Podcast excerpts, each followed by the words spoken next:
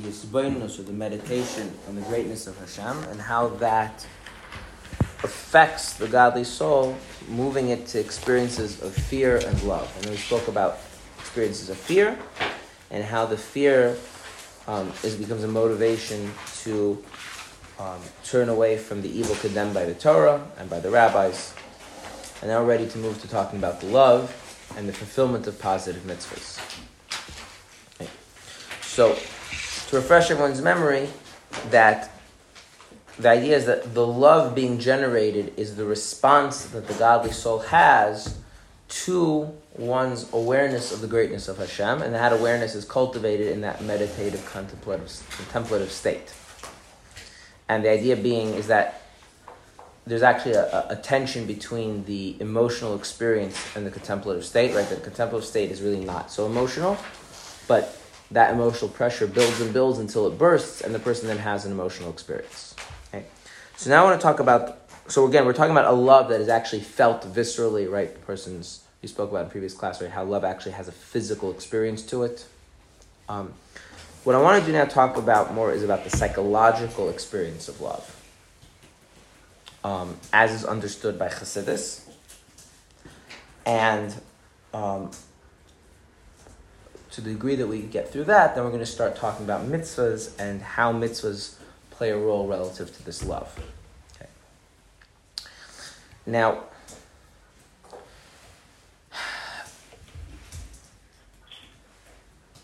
the first thing, um, the, the, the first thing to understand is that there are many, many experiences that a person can have that will be grouped together broadly and called love in Chassidus. That being said, it's important to differentiate between two things. We're going to call real love, and we're going to call um, something that seems like love but is not real love. Okay? So we're going to use an analogy to explain this. The analogy is as follows. There's a person, they have a fire, and they would like to put the fire out extinguish the fire. And they have a large jug of clear liquid. So they pour the clear liquid on the fire with the intent of putting the fire out. But unbeknownst to them, this, fi- this liquid is gasoline. So instead of putting the fire out, what does it do? It makes the fire bigger, burns hotter. So now this person is even more desperate to put the fire out. So they reach for another jug of clear liquid. Again, not realizing that this is gasoline instead of water, and they attempt to put the fire out again at which point the fire gets even bigger, which makes them more desperate to put out the fire. So they reach for more jugs of clear liquid. Now, assuming that this person never realizes that the liquid is gasoline, right? Um, and assuming they have an infinite supply of gasoline, um, at what point do they stop? When they're dead.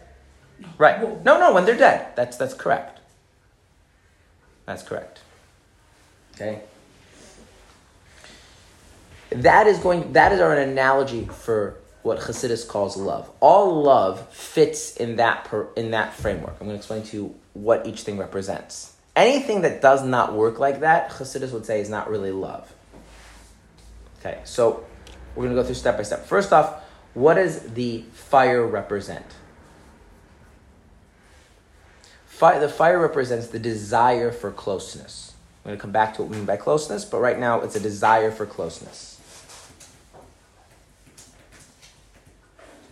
Right? What is the pouring of what the person thinks is water, but is actually gasoline? That is attaining closeness. Now, what's important to understand is that in attaining closeness, what does the person think is going to happen? Their desire for going back to the analogy of the fire. What do they think is going to happen by pouring this liquid onto the fire? It's gonna like um, sat- satisfy. satisfied, right? That if I have a desire for closeness, once I achieve closeness, my desires will be satisfied and that the burning desire will go away. That makes sense? Okay, but in the analogy, what does the person pour? They pour gasoline. So what happens? If the desire is represented by the fire and the pouring of the liquid represents getting the fire represents desire for closeness. The pouring of liquid represents actually attaining closeness. What is attaining closeness do? How does it affect the person? It It, It- makes them desire more. it makes them desire more closeness. So then what do they do? They achieve greater closeness, which then, what would that then do? If you go back to the analogy. You keep pouring gasoline on fire to try and put it out. What's going to happen to the fire? the fire gets bigger. So the desire for closeness keeps getting more intense. You achieve greater closeness, which instead of satisfying the desire for closeness, intensifies the desire for closeness. You wouldn't want it more. Right? And then what happens? You try to get closer still. And th- this will continue until you literally cannot contain the experience and you have some kind of a like, I don't know, nervous breakdown, some sort of like ecstatic experience, and you, you lose your, you lose your awareness. So- Something something very very dramatic would happen. Okay. Now, do you love? You- Some, someone mentioned their favorite food, please. We'll use that as an example. Anyone want to volunteer their Mango. favorite food? What? Mango. Mango. Do you love mango, given what we just described? So, do you feel desire for mango? Yeah. Do you then eat mango as a way of satisfying that desire for mango? Can you eat a sufficient mango, at which point the desire for mango goes away? Yes. So is that love. Yeah. See how that works? If you can satisfy a desire, it might feel like love, but it is not love. Love is a desire for closeness, which is only intensified upon achieving the desired closeness. Love is a desire for closeness that is only intensified on, on achieving the desired closeness. So I desire to be close. I attain the desired closeness, and instead of feeling satisfied, I now just desire closeness even more intensely. And so that re- it keeps circling back on itself, and eventually it consumes the person. Right? Doesn't that it sounds very negative? Like love sounds like a bad thing Well, why is it negative? because you end up dead. Everyone dies. Well, I think we could say the following: Is love something that consumes a person? Then, is love therefore a very powerful and dangerous force in life? Is love also can be very constructive, Yeah. Okay. Like fire, right? But we're in this or like in the analogy, we're not saying that love is with fire. We're saying love is this like whole dynamic. That's right. But this whole dynamic is not necessarily a good dynamic. Why not? Back to the fact that you end up dead. Well, that's if all you have is love. Right? Right. In other words, there's a difference. This is very going to be very important. There's a difference between talking about love itself and there's talking about love in the context of other things. For instance, let's say I have love for a person, and all I have is love, then I would become totally consumed and obsessed and whatever, right? But if I have other things than love, let's say I have, for instance, respect. So, what might also feeling respect do? Temper the love. Right. Right, and then there's realizing like certain degree of closeness is unwanted, right? And so I just have to live with an unfulfilled desire. Okay? This is, by the way, why people are uncomfortable with love. The real reason why people are uncomfortable with love is like this. Having love mean having love in a well, I don't know if well, I'll use this word. I'm not thrilled with this word. We'll call it healthy. Living with love in a healthy way means living with unfulfilled desire. Because if all you only have desires that you can fulfill, then those aren't love, right? And if you're just going to let the fact that your desire for closeness demands of you to get further closeness, and then the closeness demands more, uh, uh, makes you have a stronger desire for closeness, and you let that consume you, right? Then you end up being totally consumed, and you end up being totally dysfunctional. And I mean, people can get like that, right? If you want to right part of part of the difficulty of love is if you want to have love and like as part of a life not something that totally consumes your life you're going to have to accept on a certain level that there will be unfulfilled desire and be okay with that. Okay. so this is an uncomfortable question. I'm not actually expecting anyone to answer this but do you love anybody? And that what would that mean? Is there people in my life that i feel a desire to be closer to, and if I would get closer to them, what would happen? Just wanna be even closer. And if I got even closer, I would still want to be. And that would never burn itself out. Now, are there other things that might limit the kind of closeness? Like, for instance, some degree of closeness is um, inappropriate, or some kind of closeness is unwanted, right? Or the closeness makes demands on other important things, right? It, it consumes my energy and time, and I have to, right? So I might have to have other experiences and a maturity and values that might temper and, and compartmentalize the place that love has in my life. But that's what love, that, that's how love works. Okay. Can you love fame?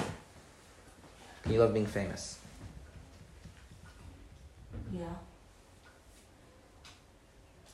Well, what would it mean to love being famous? It means that you feel the desire to be famous, and once you're famous, you that causes you to feel the desire to be, More, more famous. and then once you're more famous, you have a desire to be.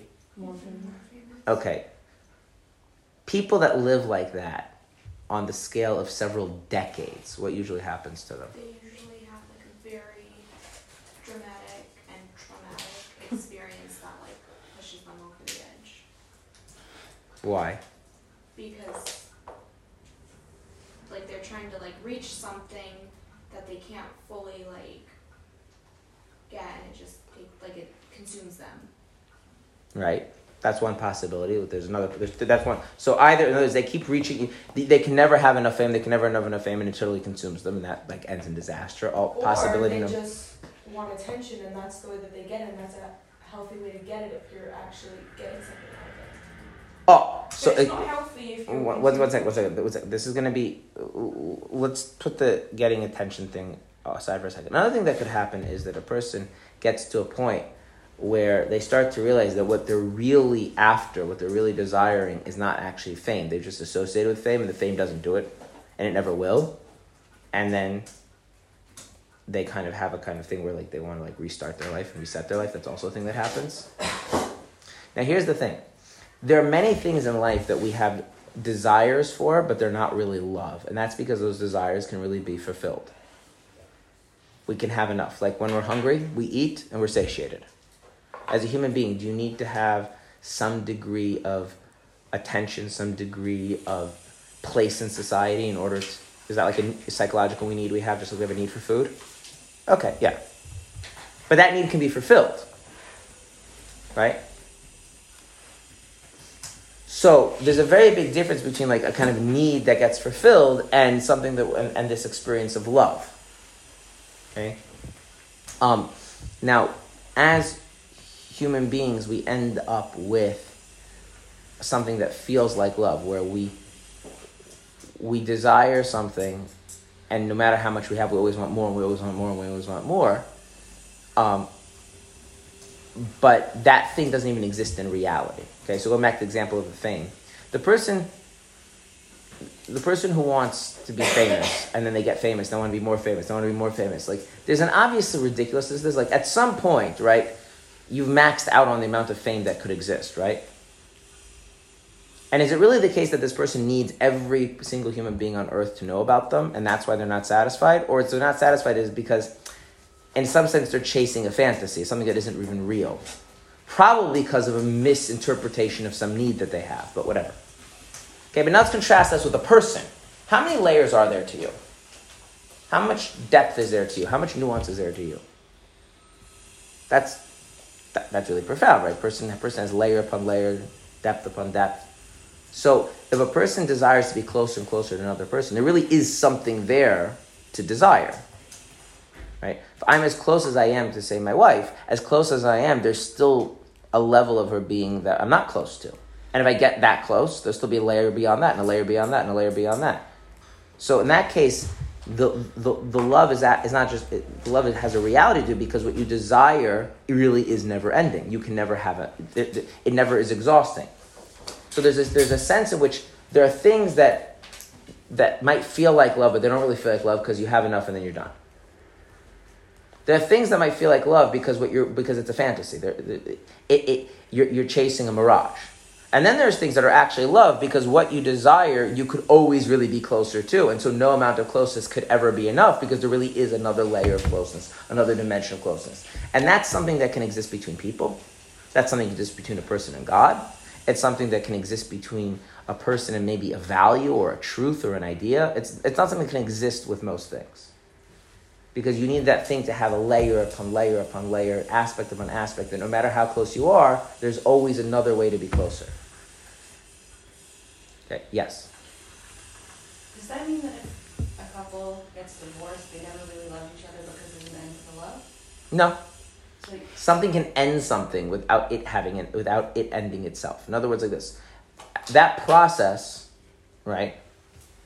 That I said, right, with the love, I keeps going. What if a person realizes, and people do this, a person is feeling love, and they realize at a certain point, I, I, no matter how close I am to this person, I will never get it. I will never have it all. And then I say, so there's like a built in pain in love. And they decide, I don't want to have pain. So they, sh- so they, t- so they stop the love. But that stopping the love is, is, is, is not that the love ends, they've stopped it. Okay? This, by the way, happens. Um, I, I don't know if you've encountered this phenomenon learning Torah, but there's like a stage in which you starting start learning Torah, and you feel like there's all this stuff I don't know, and I'm going to learn it. I'm going to figure it out. And the rabbi and the rebbetzin, they no, they have it all figured out, and I'm going to learn and learn and learn and learn and learn, and then I'll have it all figured out. I'll see all the pieces fit together. At some point, if you're wise enough, what you start to realize is no matter how much you have it all figured out, there's always another layer where it's still just as confusing. So now there's an interesting question. So let's just talk about not love of Hashem, let's talk about love of learning. What does it mean to love learning Torah? It's something that you like always want to continue doing because, like you said, like you recognize that. I don't. I, I, I want to be very clear. I don't mean love the the act of like sitting and learning. I mean like learning Torah is the way you connect to Torah. What does it mean to love Torah? Let's put it that. What does it mean to love Torah? to love that it connects you to Hashem. No. Like I don't don't get me. I mean, yes, that's true. It's a very Hasidic thing to say, but like. You learn something. You don't really understand it fully. Do you desire to understand it? If you desire to understand it, so understanding things is the way you're close to ideas. That makes sense? Closeness to ideas is through understanding them, through making sense. They make sense to you. So I learned something doesn't make sense to me. I don't understand it. It's confusing, and I want to, I want to, I want to bridge the gap between it. So I want to really grasp. I really want it to make sense. I really want to like have figure it out. Okay. And I feel like at that moment, if I can just figure it out, that will like satisfy something in me, right? But what happens when you figure it out? You discover that it's actually like the little bit that you figured out, as much as that makes sense, it just exposes you to how much other stuff You don't know. you don't know. So you're like, okay, now I've got to figure this thing out. So have, right? So the closeness creates a new desire, right? And then at some point you realize that this is not going to end. You could live for a thousand years and be as wise as Moshe Rabbeinu, and you're still not going to figure it all out. Do you then say, well, if that's the case, then what's the point? Or, or do you say, it doesn't matter? Even if I can never know it all, every little bit I can know, I need to know. Okay? Now go back to a person, right? Do you love a friend? What does that mean? Are you ever going to be, are you ever going to like truly know them, truly be unified with them, truly get them at every level? Is that ever going to happen? Does that awareness make you stop desiring to get to be just a little bit closer? If it does, then you're stopping the love. If it doesn't, then you're continuing to love them. But that's an entirely different thing than, say, for instance, a lot of people, what they enjoy about Torah is the same thing you enjoy about a mango. Like eating a mango is an enjoyable experience. But things that are enjoyable experiences, like you, you, you get like you, you get enough and then you're done because you're like call it sensory overload, whatever you want to call it, right? So if I enjoy learning Torah for the intellectual stimulation of it, how much Torah do I need to learn? However much I learned, I got my intellectual stimulation, right? And then I don't love learning Torah. So like like lo- it's important to understand like like when we're talking about love, we're talking about something, and this is this is that's really binding you. The the the it's not just that love is a desire for closeness, because it's a desire for closeness. That once you get more closeness, what you just desire further closeness. The experience of love is itself a kind of a bond that you have. To the point that your sense of who you are becomes intermingled with the sense of who you love.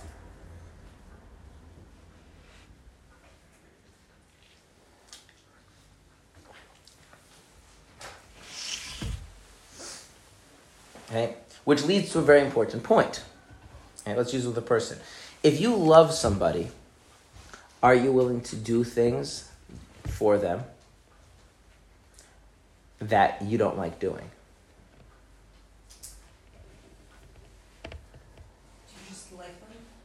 If you love somebody, you're willing to do things for them that you don't like doing. I mean, do you just start to like the things because you love the person? so Ah, much? right. So, so if we, we, we unpack the words, if I have a desire to be close to this person, and these are things that bring me close to those, that person, then aren't those now things that I like doing Exactly. on some level, in some sense? Mm-hmm. Right. So the notion of doing something for somebody else, even though I don't like doing it, is is, is actually an indi- indication that there's a lack of love. Okay? There are levels to this. It's not all black and white. But the more you love a person, the less you have a sense of what's for me and what's for them.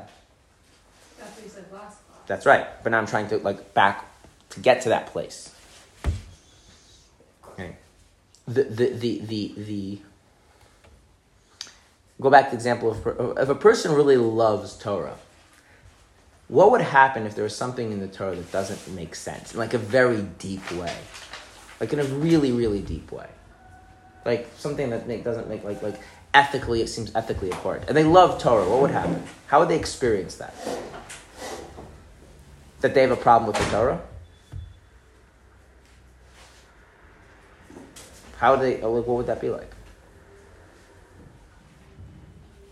Wouldn't they just want to unpack it? Well, there's an expression that that the the the the, the you find in some Kabbalistic literature about the Torah being in exile.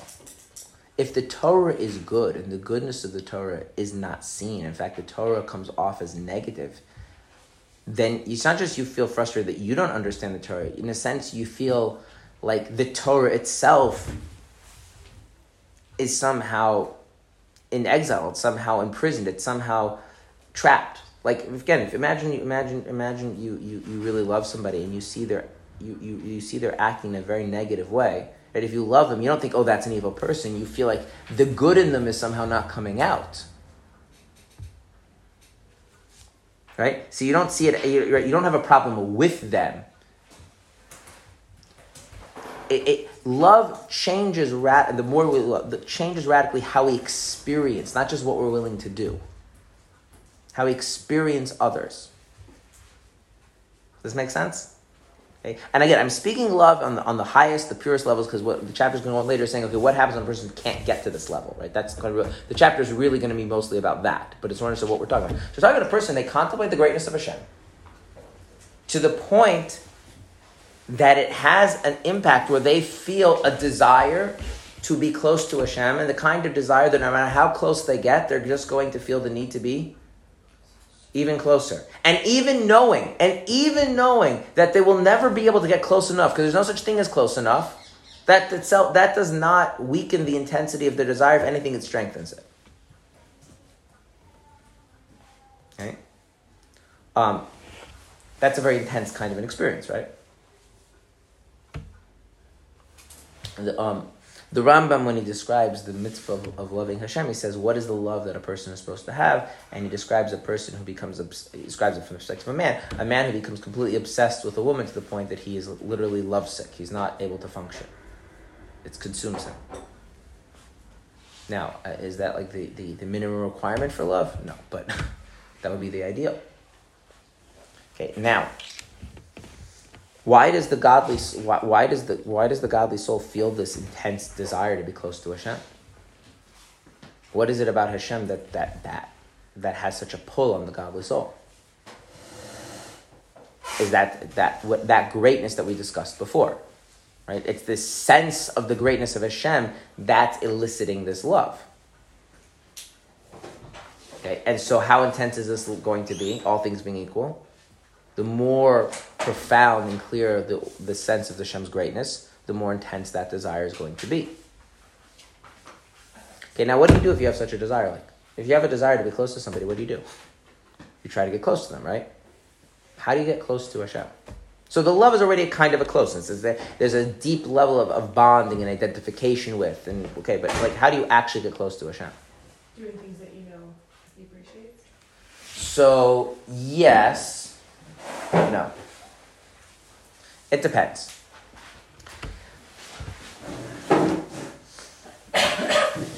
There are three levels of doing mitzvahs because I love Hashem. One is not really mentioned in Tanya at all. Um, the second is mentioned in Tanya, and the third is also mentioned in Tanya.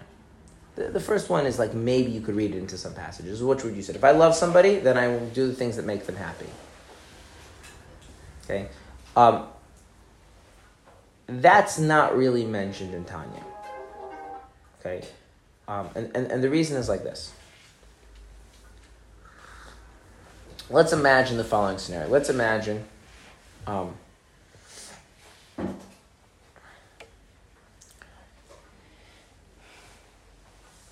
you really, really love somebody. But you will. It's easier to use romantic love for this. Okay, let's say imagine you really, really love somebody, but they're married to somebody else.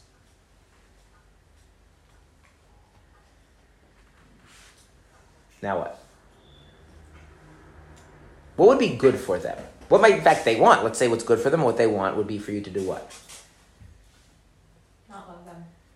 To not love them, to leave them alone, right? To get out of their life, because you're just going to make their life more complicated, right? You're not helping their life, right? Okay. Does your love lead you to do that? So, what are we saying? Is that love itself doesn't really lead you to do things that the person wants, usually. There's some other emotion which is maybe mixed in with love. And if you can pull that emotion out of the love, right, which we'll call that emotion care. So somewhere in love, right, so I have a desire to be close to somebody. Being close to a person entails some degree of caring about them. If I can pull out the caring element and make that the thing that I really embrace, that I really get myself to feel, right? I can maybe free myself from my desire and then leave the person to live their life without me. Right? But remember, the key element in love really is about desire. So, in your experience, if you, if you love somebody, it has an element of caring for the person. But that element is not the primary element. The primary element is the desire. And as long as that's the primary thing, as long as you, if the primary thing is desire, the desire to be close to a person doesn't lead itself to stay away from the person if that's what's good for them. So what do we see is that love doesn't automatically translate to doing the things that they want or the things that are good for them. Again, if I love somebody, I can use that as a basis to get there by what? By pulling out of the love the sense of care and concern for them, and then really developing that experience kind of independently to the point that that experience I can, I've embraced so fully that I can use that to control my desire or maybe even free myself of my desire. Does that make sense? So what is the answer? One second. So, this is the, another example of this is parents. Parents love their children. What is good for their children? Independence. Now, if we're talking about love, not as a catch-all phrase for just positive emotions and care, but love like actual desire, right? So you have a parent who really desires to be with, to be close to their child does that lead them, the desire to be close to their child, does that lead them to grant their child more independence as they get older? Or it actually makes it hard for the parent to let the child have independence? For instance, do you feel closer to someone when they agree with you or disagree with you? Usually agree. So if I feel if I feel a strong desire to be close to my children, does that that, that does, again the desire to be close does that lend does that lead me to sensing that they should develop their own opinions, even though their opinions may in fact end up disagreeing with mine. No, if I want to get to the place where I like, I'm feeling something that gets me to feel like the importance of them developing their opinions. It wouldn't be so much be desire to be close; it would be more care and concern for them. Right? So there's a difference here. Now I could pull that out of the experience of love, but like I, that, that's kind of an, there's a you're shifting from one emotional experience to another. When Chassidus describes love, we're, we're speaking specifically about something which is, is centered around desire. It's the dynamics of desire. Okay, does that make sense? So it happens to be that if I love my child and they want something, and the wanting something is something that can easily see that fits with my desire to be close, then of course it leads me to right. But loving somebody and then doing what they want doesn't follow so strictly. And I'll use one more example where it's like, you know, where love can become totally corrupted, where what you love about the person isn't the person themselves, but some objectified sense of the person. In which case, you could actually the the, the, the closeness you desire is actually contrary to their well being, right? So, like, love is not inherently good; it's not inherently bad. It's just it's desire. So if that's the case, right? So let, us take an example. So I love Hashem and I want to be close to Hashem, right? Well, what if what, what, what if what if Hashem asked me to do something that to me feels like not being close to Hashem? My love for Hashem doesn't easily translate into that, right? So let's say, for instance, what's something that doesn't feel close to Hashem? So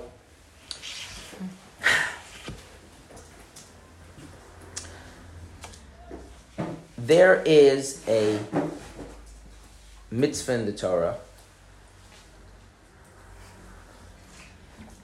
um, to send out impure people from um, the holy encampment, which practically speaking, what that means is um, that the Temple Mount and the temple, if you're impure, you're not allowed to go there. Okay? Um, and let's go one step further. It's not just you're allowed to go there. If you're impure, you also can't partake of sacrificial offerings, even if you're not in the temple. Okay? This down doesn't sound so bad. Now, let me just add in a few historical details. Um, Pesach is a major holiday in Judaism, yes? How is Pesach to be celebrated? No, you are supposed to go to the temple erev Pesach, bring a sacrifice, and then you sit with your family or extended family if there's enough if there's if there's too few of you because it's per it's arranged pure and you sit and you have your seder over the sacrificial meat. Okay. What if you're impure? Do you get to participate in Pesach? Well, let's hope it works out. Doesn't. If you're impure, do you get to participate in, in Pesach? So you love Hashem and you want to be close. You're like, yes, we're going to do this mitzvah and it's so amazing. right? And then, right? Hashem says, actually, you, I would feel more comfortable if like you didn't come. I prefer you not to participate in the Seder. This doesn't happen in our Seder because our Seder doesn't have those rules. But in, in temple times, that's how it worked. How would you feel? would you feel like, oh, I love Hashem. Of course, I don't want to come to the seder. You see what I'm like? Like, like there's a way in which like says is like I or. I, I, I, like doing these activities because I think that these activities like are bringing me close to Hashem and Hashem wants me to do it. But it's not really about what Hashem wants. It's about what I want. Because the minute Hashem doesn't want my mitzvah anymore, like, I, get very offended. Okay. Um, by the way, was this a common problem or an uncommon problem of people being impure before Pesach?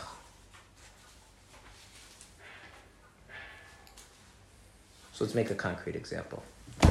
Um, my second son was born the 10th of Nisan. So let's imagine we were living in the times of Mashiach.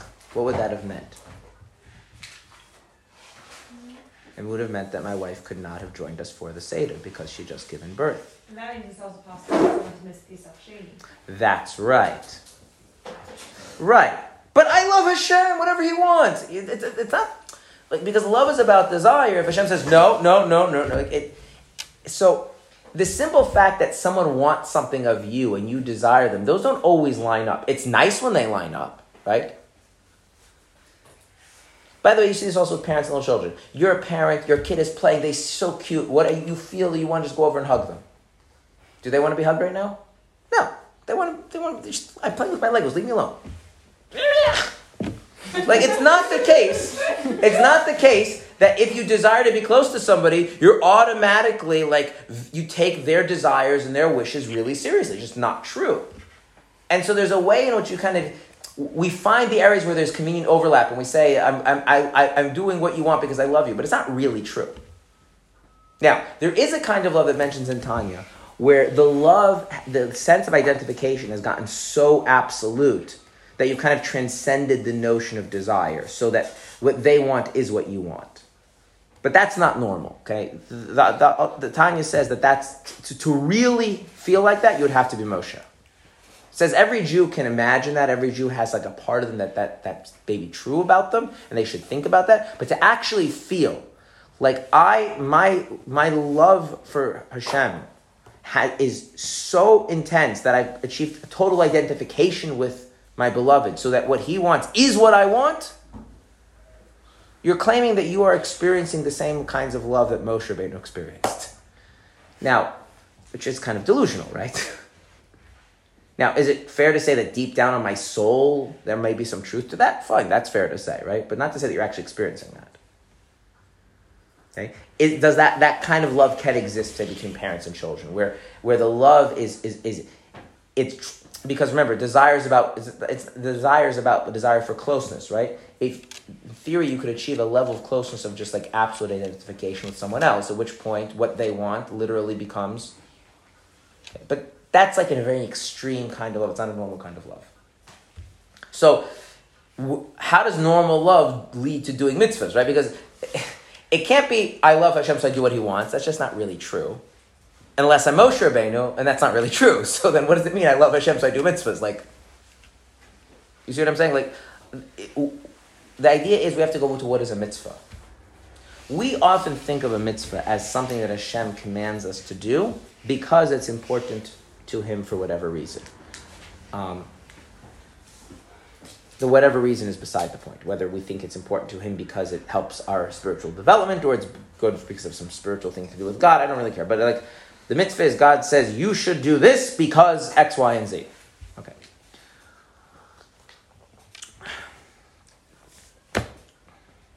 So what we're going to do now is we're going to go out of the text completely. We're going to talk about what is a mitzvah according to Chassidus, and we understand what a mitzvah is according to Chassidus. If you a love Hashem and b have an awareness of what a mitzvah is, what what you, you'll see is that the love leads you naturally to doing mitzvahs. Okay. What A is that you love Hashem, and B you know what a mitzvah is.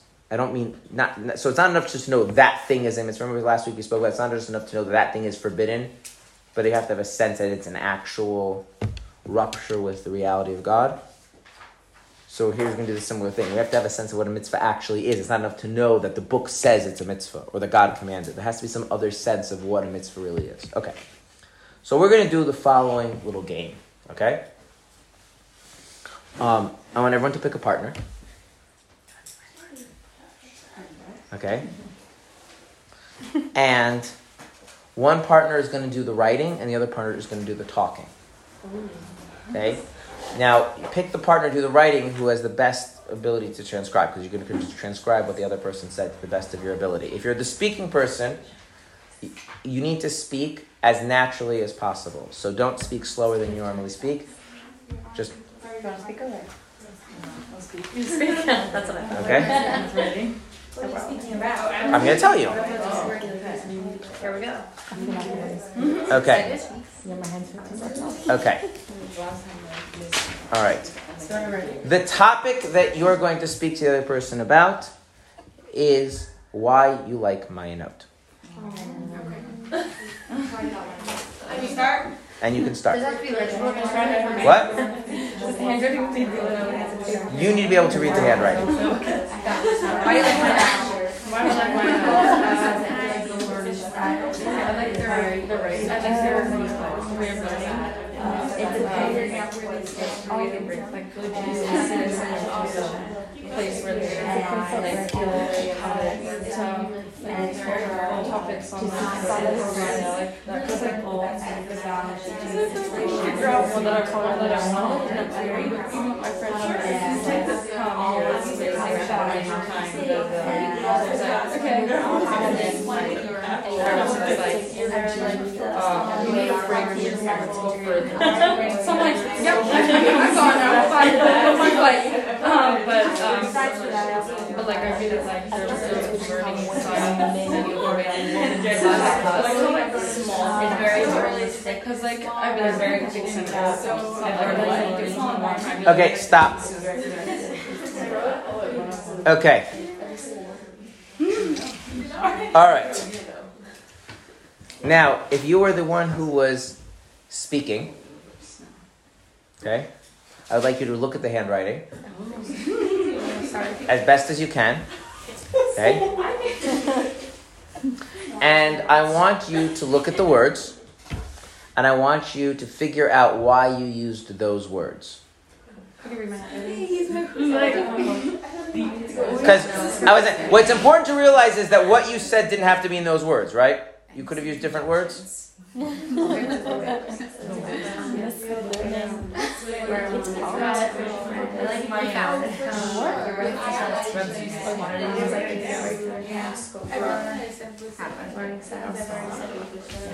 Why did you use those words?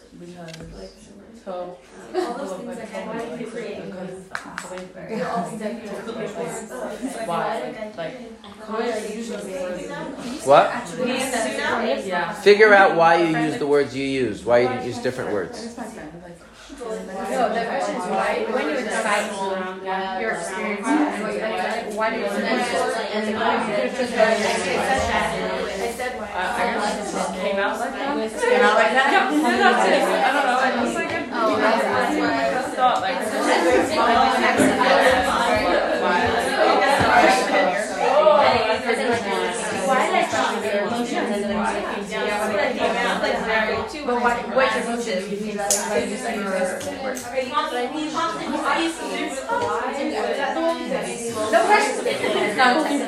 Okay.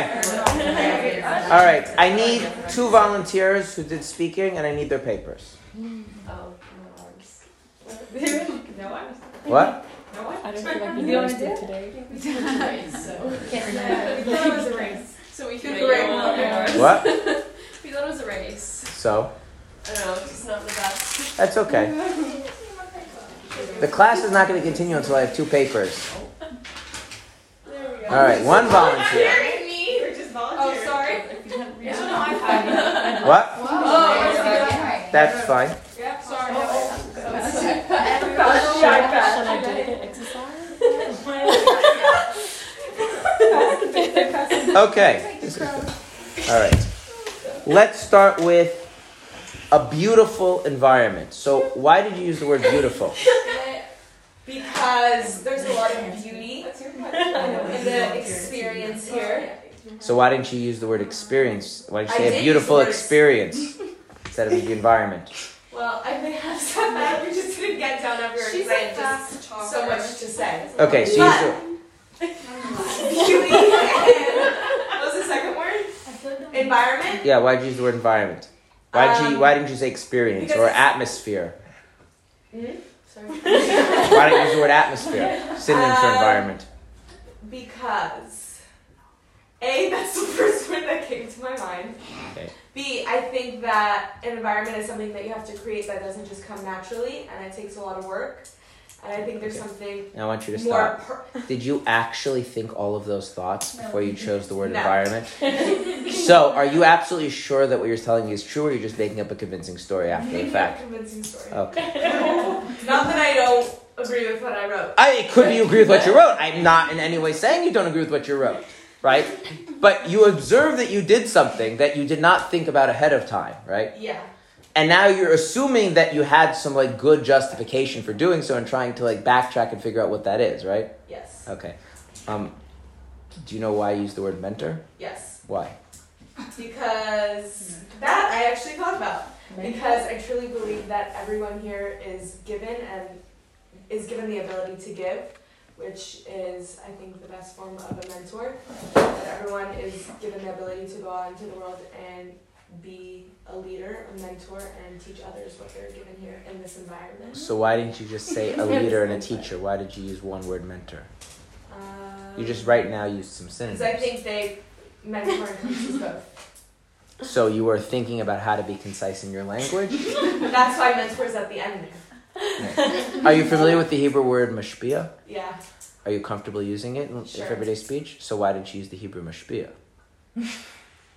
why did you use the English mentor? Because maybe not everyone's comfortable with Because maybe not everyone's comfortable with the word shvia. Okay.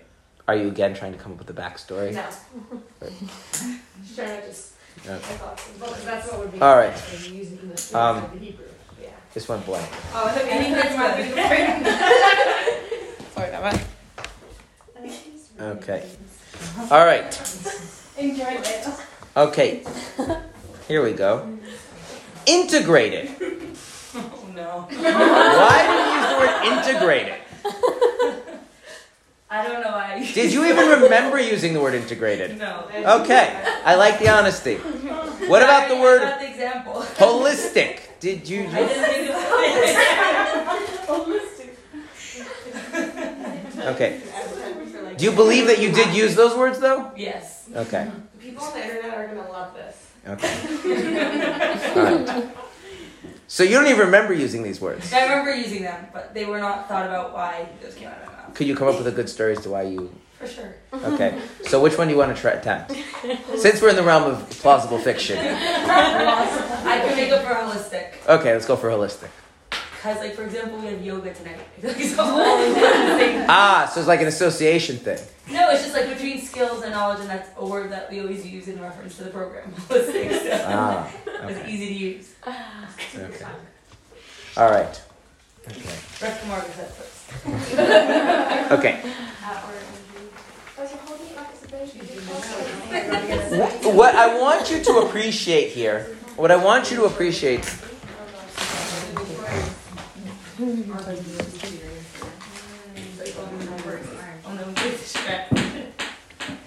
is that there's a level of your psyche which I'm going to phrase it the following way is operating without your consent. right? Because when you were speaking, I mean, you might have decided, like you thought, like I want to, I'm going to talk about this, right? You had kind of a general sense of what you wanted to convey, and then just like some other part of your psyche just started throwing out vocabulary words. And then you're like, oh, that's an interesting word. I wonder why that part of me decided to do that. And that part of you is not willing to share why. So you have to come up with a plausible story as to why it would do that. Because it's obviously not completely random and arbitrary. Otherwise, the words that came out of your mouth wouldn't make any sense at all in context, right? So it's kind of like you're trying to like mind read somebody else. Isn't that weird? Okay. Do you ever sense the things you said? No. I mean, sometimes, but usually not. Not the exact wording. So then no one really has the ability to be really thought out. That's right. Hmm. This is an important thing to be aware of. Mm-hmm. Okay. You're. By the way, a, a, a, a, a piece of advice just when you get married if your husband says something, never ask him why he said it. because if he tells you that that's why he said it, he's doing what you just did, hmm. which is like, I don't know why I said that. But let me come up with a story which is plausible and makes me look reasonably good. Can that go both ways? I only I only speak from my side. I assume it works both ways. For sure. Um, but yeah, just, just like just like It goes both ways. Oh, you don't like it's better. It's her. it, it, it, it, it, it's right.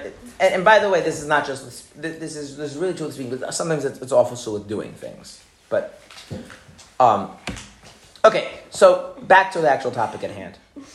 So Kabbalah is full of symbolism. Okay. So in Kabbalah there are ten spheres. You might have heard of the ten spheres. Your Okay. Favorite, your favorite poster in this My whole- favorite poster. It's not like a variety to really, you know, I like, what, is it, what, is, what is it competing with? The map of the Tanya? My favorite, I mean, is what you don't like. okay, Why don't you like it? It's arbitrary.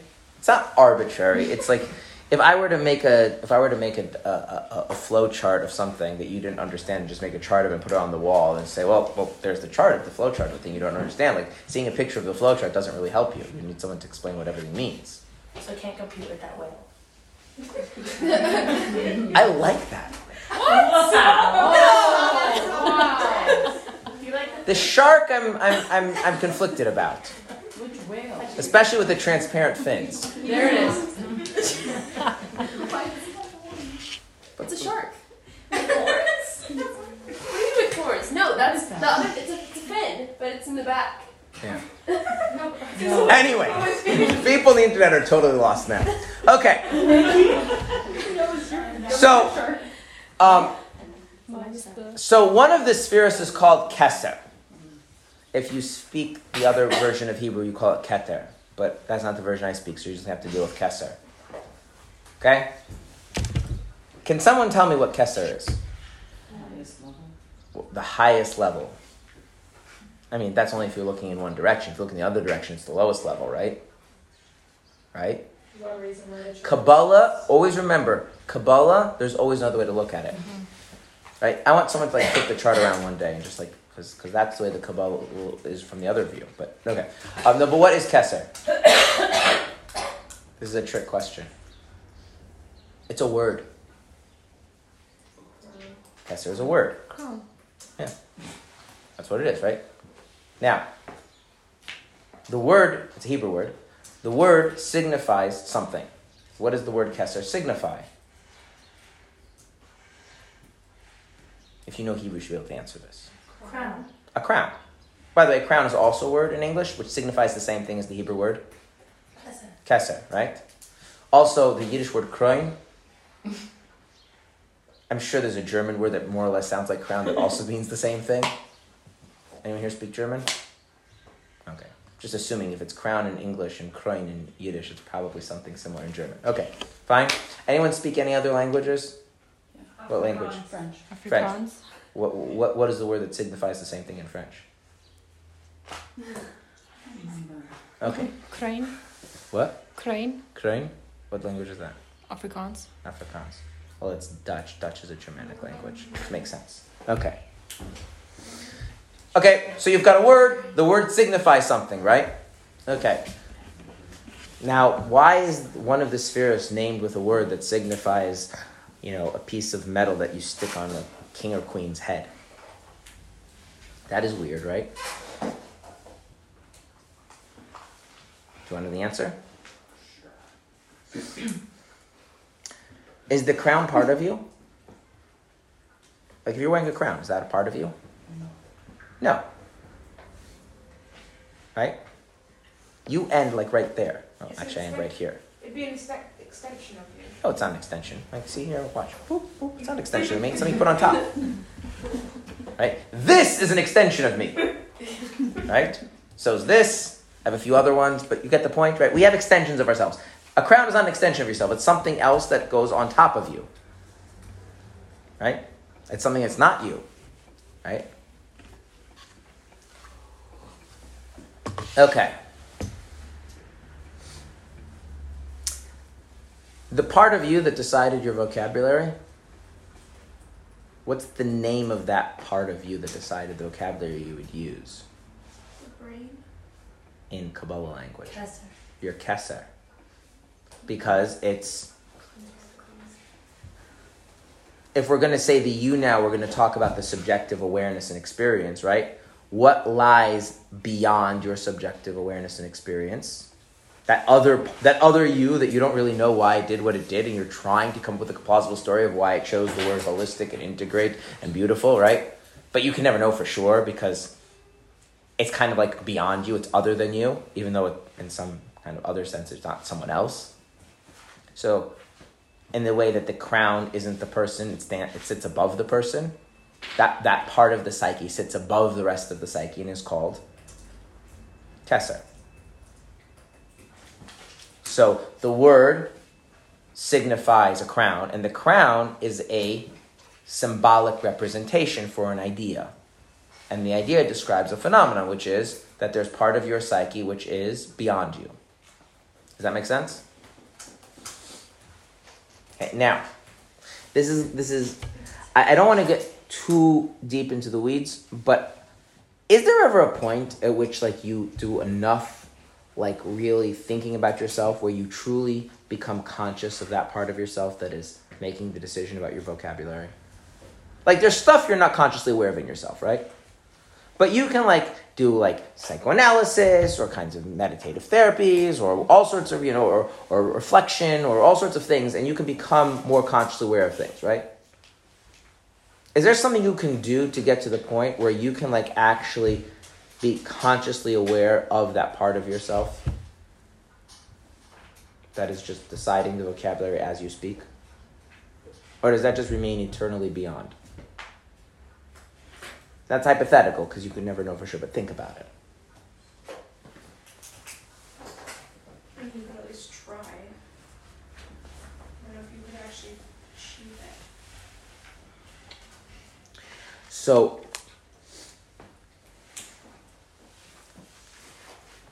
that part of you, what what Kabbalah says, that part of you is something you can never become aware of. You can be aware, you can have an inferred awareness of it. There is clearly a part of you that was selecting the vocabulary, right? But it's kind of like um, you're figuring out something by inferring from other things. You would never have any direct awareness of that part of yourself, ever. Does that make sense? Okay. Now let's move to some uncomfortable things.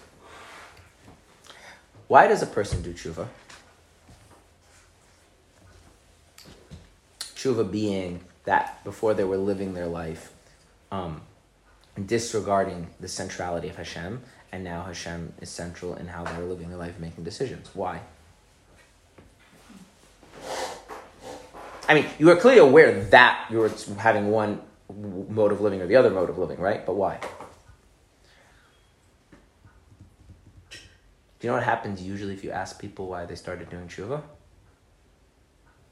They do very similar things when you ask them why they selected this particular word when they were speaking, which is they assume there's some kind of re- rationale behind it, and then they try and come up with a Story. story which seems reasonable and plausible. Why do some people believe in God and some people don't believe in God? And I don't mean I don't I don't mean why some people like happen to be in a particular group. I mean like some people like really do have a, a, a- an unshakable conviction that God is real, and some people just completely lack that altogether. It turns out that there's a tremendous amount of ourselves which is opaque, which is inaccessible to our own awareness. And what's equally um, interesting and quite disturbing is that that has a very large influence on how we live our life. After all, whether or not you um, believe in God, don't believe in God, whether or not God is important to you or not important to you, has huge ramifications about how you're going to make sense of everything else, the decisions you're going to make, right? How you're going to experience everything else in your consciousness.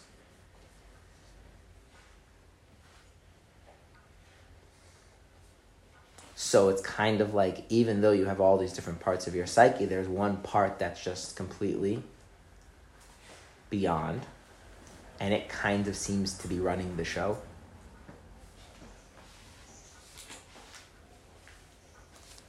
Make sense? Okay.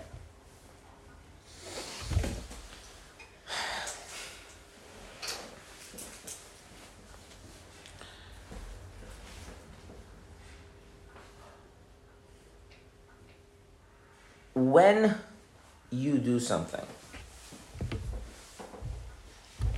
that you really did rationally think through first, is that a more or less authentic expression of who you really are than the stuff that you didn't actually think through first, and especially the things that you could never think through first? Right? Less authentic. What? It's less authentic. It's less authentic. Why? Because if you're thinking about it, it's not really you doing it. It's you doing it for how someone perceives you. So right, or, or, or- that could be one thing. It could be that, or it could be something else. It could be because you, it's a mean to men, right? It's, but it's it's justified by something that isn't you. So when when when when Kabbalah speaks about the idea of chachma, which is the one that goes under keser, chachma is the idea that things have to be sensible, things have to make sense, things have to be justifiable in some way, shape, or form.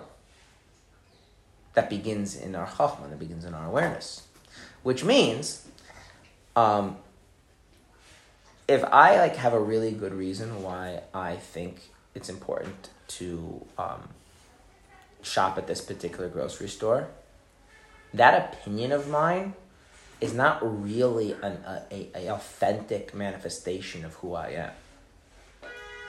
On the other hand, if um, you do something and I don't like it, and I have no rational reason for not liking it,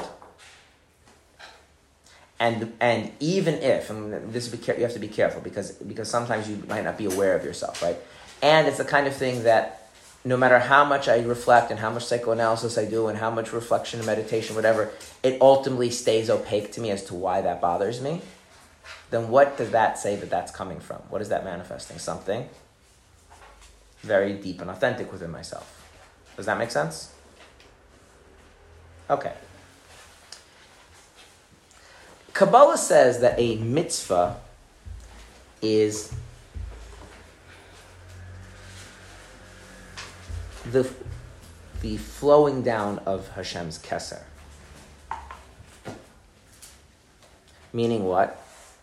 There's this authentic truth of who Hashem is and what is happening when you are doing a mitzvah.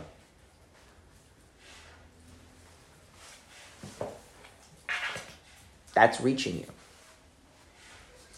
Okay? A, a, mitzvah is the flowing down to you, to whoever's doing the mitzvah of Hashem's Keser. So, right, think about those things, right, in our lives that are coming from that part of ourselves that is opaque to us, that we can never really know.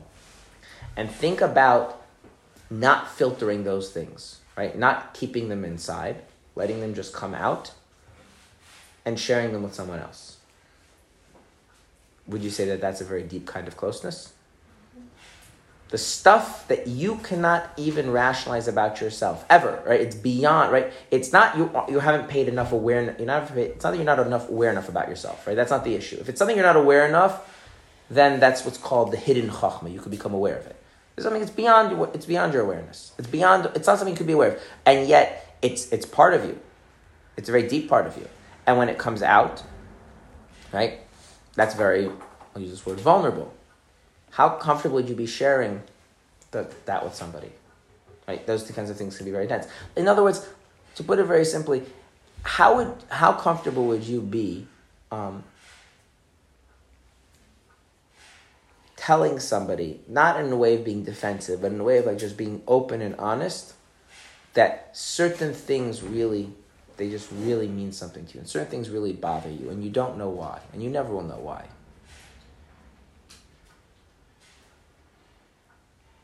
But you know that when you, but but that's just that's the truth about you. That's not the kind of thing you just sh- share with everybody, right? When Hashem tells you to, to, to light a Shabbos candle, you know what he's telling you?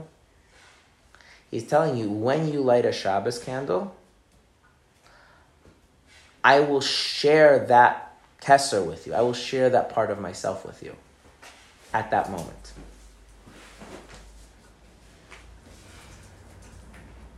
Now, if you are madly in love with Hashem, and He says, you know, on Friday afternoon, if you light a candle, um,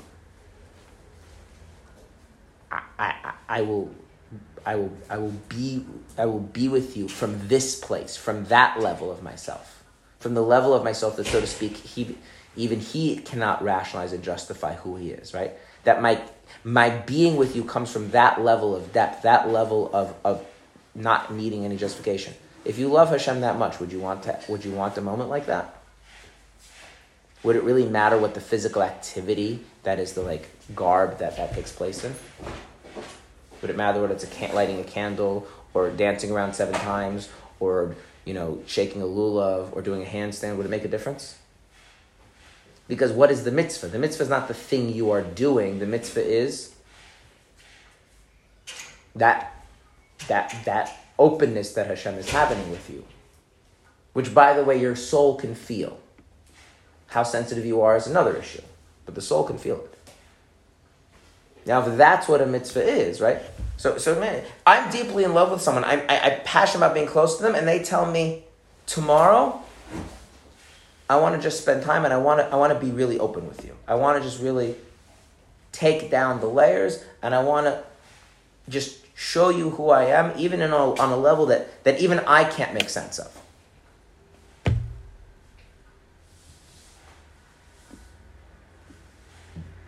Does it follow naturally that you would like the, the love would lead you to, to be there on time?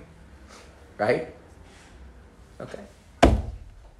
A mitzvah is, when we say that a mitzvah is the will of Hashem, will is just the translation of the Hebrew word ratzon, which is the ratzon is the, the, the other word that's used to kind of describe the psychological corollary to, to what we mean by keser. But the thing is ratzon is not ratzon is not really so much a desire. It's the thing that that exerts its influence over all of us, over our entire being. And it, it really is us. It's really voluntary. It's really it's really willful. It's really and a manifestation of who we are, and yet it's completely inscrutable. We have no idea what who on that level who we really are and why we're really doing what we're doing. And the best we can do is come with a plausible story that may or may not be true. And a mitzvah is where Hashem says, let's drop the plausible story like it just felt right. This is just this this comes from me. And if you love somebody, then, then you want to be close, and that's a mitzvah is the closest you can ever be to Hashem. So it's not the mitzvah's making him happy. Do you understand? Like it's not. It's really important for me to light candles. Please light the candle. That's not what we're saying.